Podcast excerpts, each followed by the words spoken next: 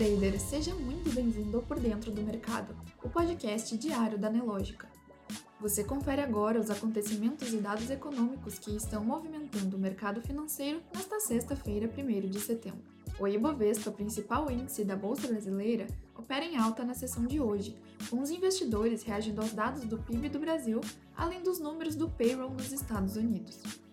Às 15 horas e 13 minutos, o índice registrava variação positiva de 1,81% aos 117.838 pontos.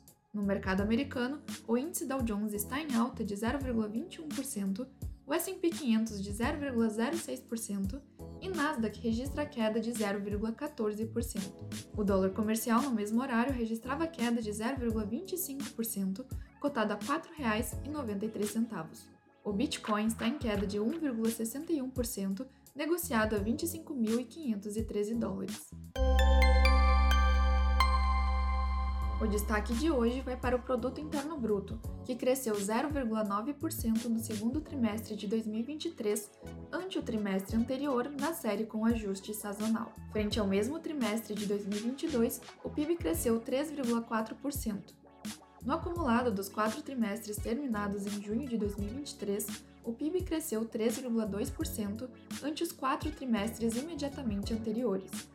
No semestre, a alta acumulada foi de 3,7%.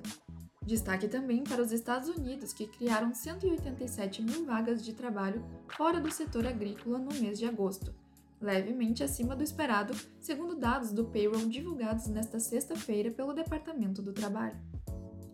A estimativa dos analistas, de acordo com o consenso Refinitiv, era de criação de 170 mil vagas no mês.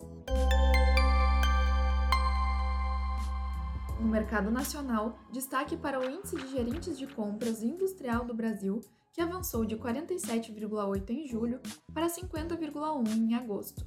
É a primeira vez em 10 meses que o indicador fica acima do nível neutro de 50 pontos, o que indica expansão para a atividade. De acordo com S&P Global, as empresas indicaram que o volume de pedidos aumentou pela primeira vez em um ano, ainda que de forma discreta, o que levou a uma retomada dos volumes de produção. No mercado internacional, destaque para o índice de gerentes de compras da indústria dos Estados Unidos, que caiu de 49 em julho a 47,9 na leitura final de agosto, informou nesta sexta-feira a S&P Global. Analistas ouvidos pela FactSet previam 47. Destaque também para as reservas de dólares do Banco Central da Argentina, que caíram para 28 bilhões de dólares em 2023 até esta quinta-feira. O governo de Alberto Fernandes começou o ano com 44,6 bilhões de dólares em reservas. Nos destaques corporativos, Petrobras não tem pressa para projetos renováveis e espera definições em 2024. A Petrobras não tem pressa para bater o martelo sobre o incremento de projetos renováveis em seu portfólio e deverá ter mais definições sobre empreendimentos que visam a transição energética entre o fim deste ano e o primeiro semestre de 2024, disse a Reuters o CEO da Petrobras, Jean Paul Prates, pontuando que 2023 tem sido um ano de reconhecimento e planejamento.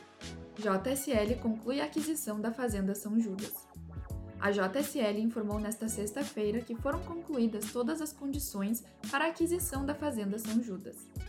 Com a operação, o faturamento anual da JSL alcança 9,6 bilhões de reais. A JSL adiciona 300 milhões de reais à sua receita bruta, considerados os últimos 12 meses, e reforça ainda mais sua diversificação de setores e clientes. No mercado financeiro, o Ibovespa opera em alta de 1,81% aos 117.838 pontos. As ações de Petrobras registram alta de 1,60% e são negociadas a R$ 32,45. As ações da mineradora Vale estão em alta de 5,72%, cotadas a R$ 68,80, sendo o destaque positivo desta edição, seguida das ações de CVC, que registram alta de 5,65%.